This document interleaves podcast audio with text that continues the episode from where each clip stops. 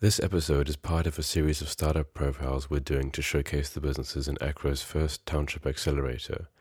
This means that all the startups in this cohort either have a founder who grew up in or is based in a township, or that the startup does business within the township economy. This time we have on Rodney Roskruge, the CEO and founder of Khangelani Business College. Awesome, cool. Um, so could you take us through a bit about your, your, your background and how you came to fund Khangelani? Um, I I guess it started with with with something that I found missing um, in the MOOC in the MOOC is it MOOCs in, the MOOC space, um, mm. the massive online courses. Um, mm. A former person I once dated last year, no, she spoke to me last year about the Google Digital Skills for Africa, and there was this course that she said it would be great for me, and I just couldn't do it. I just couldn't commit to doing it until I went to the villages and I started working on the boutique hotel that I've been working on, which is about 70% done now in the Eastern Cape. So after that back-breaking work and I felt to just physical work, I needed to do something for my mind, you know, for, to develop my mind because I love a good balance of things. So I threw myself deep into this Google Digital Skills for Africa and I came out on the other side feeling like I lacked the high tech and high touch element of it, which is you have this great course and the certificate is actually valuable and you know it opened up my mind to so much you know you know spaces I could play in and other opportunities that are out there of the same method of learning but I didn't have a sense of community around me. I didn't have a tutor. I didn't have as much as there was video and there was you know, like transcribed stuff. So I felt like we needed something like that. And at the beginning of the year, especially after a mentor of mine who introduced me to, to, to the whole business space, you know, Mr. Reginald said, you need to come in and you need to do the, a satellite session of what we were doing, I think under their CSI project and I gained confidence to say, no, I, maybe I could actually tutor students who are doing the Google Digital Skills for Africa and your Facebook blueprint and your courses from Harvard, Yale, you know, where you are, in the township where you are, in the villages where you are. You could learn from Yale, you could learn from Harvard, you could learn from Facebook. And it actually started there, you know. So Khangelani Business College was going to be this, this tutoring, facilitating, structuring, space where we bring together all of those courses. So instead of you just learning for three months how to be a cashier and that's it, you could actually learn how to be a digital marketer. You could learn how to be a cashier at the same time elsewhere and then get a full package of what you could have done in the same three months. So that's where we started. And then COVID said, you guys can't really gather mm. in one place and that's when we, we, we thought, okay, let, us let's, let's find something else. I think Eric Ries calls it a pivot, where you now you've kept to the same vision of all this abundance of knowledge, which is certified, but now you're bringing in this high touch and this high tech space or, or element to it, and that's when we said, okay, well, that's why that's when I said, sorry, that's when I said which other platform or technology is actually has a reach that's far and wide. At the same time, it has all this content that's constantly being generated on a daily basis, and we could just tap into it and then certify people at the same time. So achieving the same thing we wanted to achieve in January. Mm-hmm. And that's when we came up with On Air as a tool to say, how can radio, how can we make the learning from radio um, certified and, and, and, and recognized. So that's how we came up with On Air to, to try and, and, and, and recognize the learning that I've been doing on radio, that other people are doing on radio. And then we jumped on air on, you know, on a couple of radio stations, just, you know, just lecturing and then trying to get listeners to convert into students. And we actually had a tough time there because of the, the bad you know, maybe targeting of radio stations and the audiences and the time slots and so on. And just mm. learning how to package on air, on air, and how to sell it, when to drop the link. Does the radio station even have a website? Can we send them to Facebook? Does the listener have data to go onto Facebook? And and it was a mess. There's so many pieces to move and and and just cogs to oil and and have functioning at the same time yeah that, that's when we, we we started creating on air as a real product uh, as a platform you know. So before when we went on radio we we i hacked together google forms and their add-on which is called certify them. So right. certify them you know you answer a few questions on google forms and then it instantly converts it into a certificate so I actually used that as an on-air platform, and then I kept on designing it around, you know, designing around it, like the wireframes, the prototype, and so on. You know, so that's when I actually thought, okay, maybe there are podcasts because I listen to podcasts a lot, and then I also learned when when COVID hit that there's actually Zoom calls now. So the learning that's actually happening on Zoom calls can actually be certified and recognized instantly. Awesome. Uh, yeah, I mean, when I was w- watching your pitch video, um, and when I heard about on air, like immediately clicked to me because I've got a couple of favorite podcasts that I listen to, and they're not like one of them is a Game of Thrones like theory, like really in depth nerdy theories, and I would love to like be ranked and to be able to participate in like a quiz to um, certify my knowledge about the Game of Thrones books, you know, or Sam Harris's podcast, like there are a lot of sort of psychological theories and a lot of, lot of like little um, cool things that he mentions, like you know the Dunning Kruger effect and like just um, psychology terms and things. I would love to be able to, you know, like to just do a little um, quiz about the, um, his podcast and then be ranked. You know, we, we were really really cool. So that was for me. I was like, wow, that's cool. You know. Yeah, that that's actually the pitch. That that's what we wanted to do with on air Mm. But at the same time, there's, there's a podcast I actually love by NPR, which is Planet Money. It actually did a mock up diploma where they actually do a full podcast mm, and then awesome. quiz you on it and actually recorded the whole session and download the whole session. And yeah, I actually uh, put it on Google Slides as like a, a mock-up lesson where I'd actually do the the, certif- the certification processes myself, and you'd listen to the to this podcast, and then you'd take the test and then get our certificate and then use that as a pitch. So mm. that's when we were going full hard on on on air. Awesome. Yeah. Um, so now, how's that sort of um, fitting into Khangelani at the moment? Um, when it, it, it wasn't taking off or it was taking too long, we, we are actually developing the, the Smart Biz platform, which is a tool also that we, we're trying to use as one of the tools Mm-hmm. And and smart biz is basically your automated and digitized instant business model canvases, pitch decks, elevator pitches, and so on.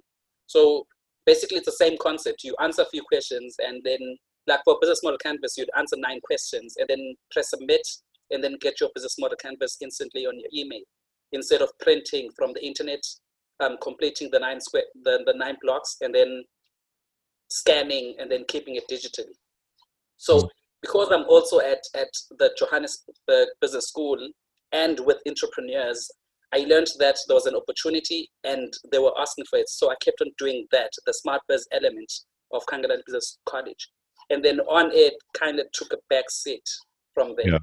And one day you, will iterate to that when you have more resources and, you know, you'll keep that on the back burner for now. Exactly, exactly. That's a really cool idea. I mean, I, I love that idea. thank you, thank you, thank you a lot. Awesome. Um, so cool. So, um, oh, um, what what will be the re- revenue model f- for on air actually? So for on air, we we were planning on native adverts at, at, at the beginning, and then we realized that, that there were many opportunities. For example, if you're listening to a radio station, that's what you're exactly doing. You are listening to an advert on radio. If you're listening to an to, to an Omo advert, you have to actually listen to an Omo advert and imagine the Omo advert. But if you have a digital platform that actually mirrors or acts as a digital twin of the radio station at the very moment, you could actually place an advert or a mini video advert, or you could place a, a poster of the Omo advert with the link and with actually directions or a Google Maps you know, link to where you could actually get the product. So for us, it was it was more than just native ads. It was us mirroring the exact advert that's actually on radio at the very moment, and then charging them a portion of what that radio charges at the very slot at the very time. Okay. Okay. Um. So did, did you say um? So so, so the, the listener w- would view it on your platform at the same time. Is that what you mean? Yes. So if an advert is playing, you could actually view it on our platform. It's either you you view the image or you view the video, and with other options like a link to buy the product exactly at the very minute, instead of actually going to the shop and then buying it later. Oh. Okay. Cool. Yeah. Okay.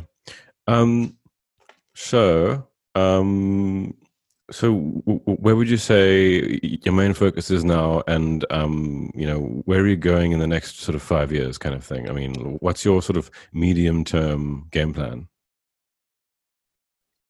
Um, because we started as this MOOC school thing of high tech, high touch, and and COVID said let's pivot a bit to develop other products for for Khangelani Business College.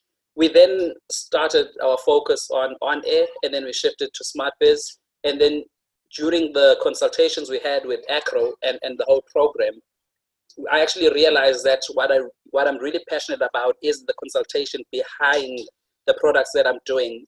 It, be it either I'm on radio and I'm giving a lecture using on air as a tool, or I'm using SmartBiz as a consultation a consultation tool so what we're doing now, we, we, we've positioned ourselves more of a consultation firm using these tools as on air and and smart biz. So if you have your own podcast, you could use our tools and then you give the lecture or you consult.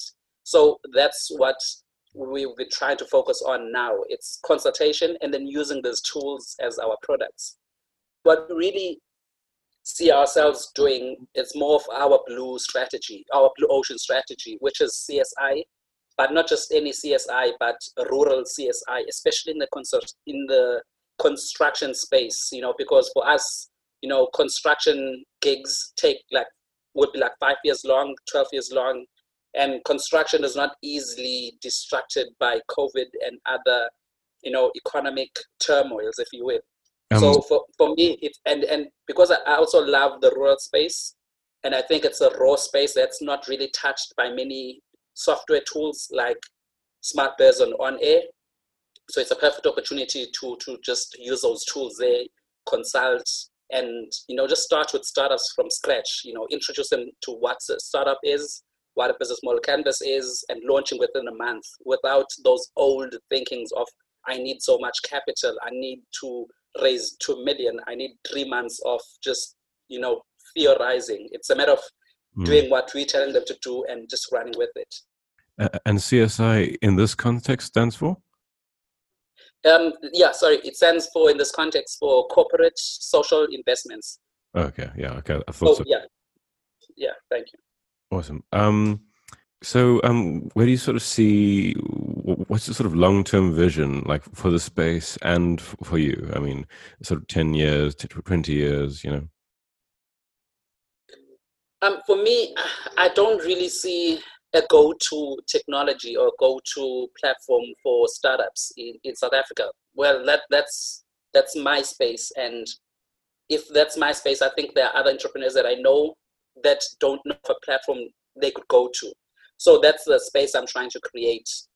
But my, my, my long term or my three, my three years plan, it's to see one of our products like SmartBiz acting as an, you know, you know how you'd apply on a website for, you know, say for an account and you could either choose to sign up with Facebook or to sign up with Google.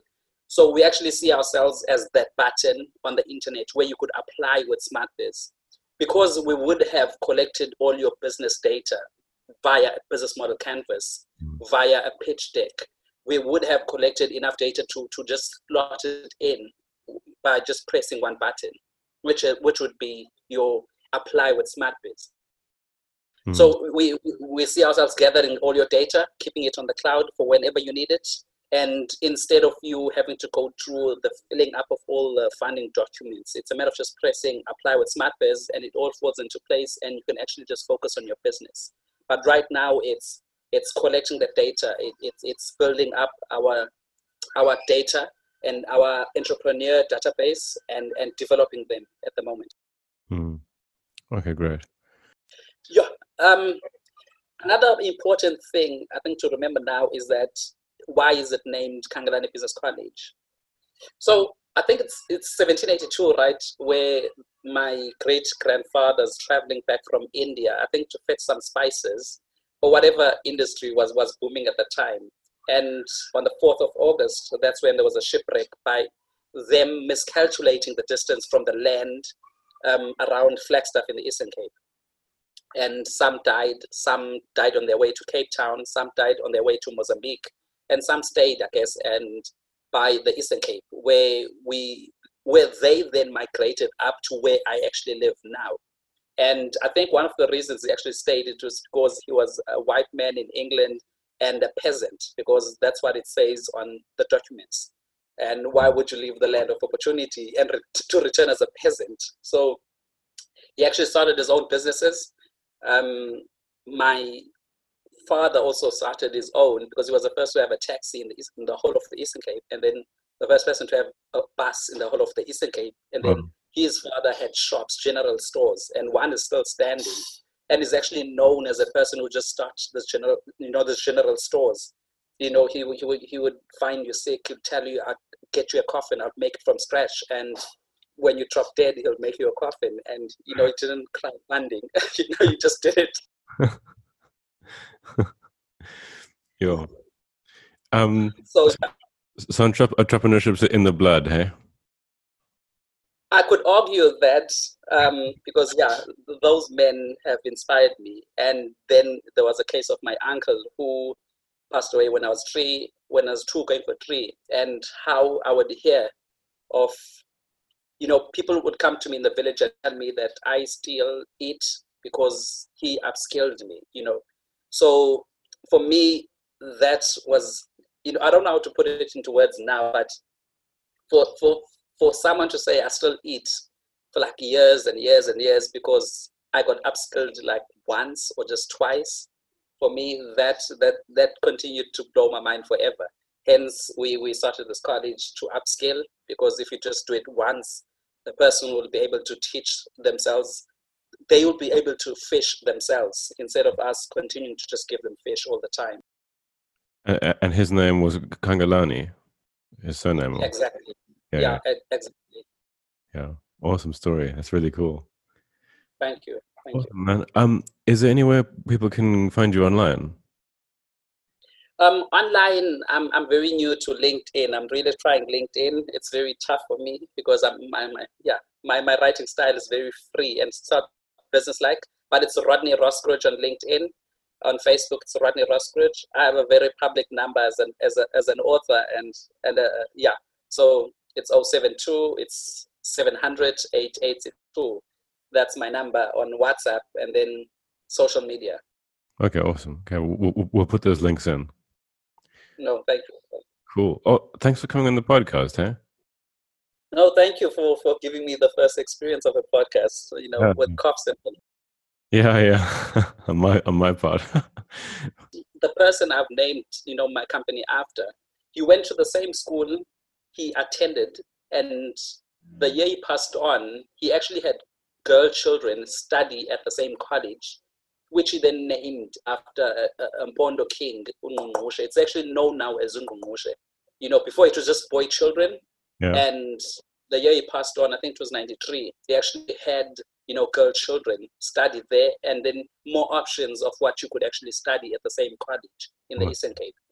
Yeah. And it's one of the main colleges there, and besides the, the university in Mthatha. So, yeah, that's, yeah, he always blows my mind when I hear of his, of his story. So, yeah. Awesome. Great. Um, thanks for coming on the podcast. And until next time. Yes, and yeah, until next time. Until next time.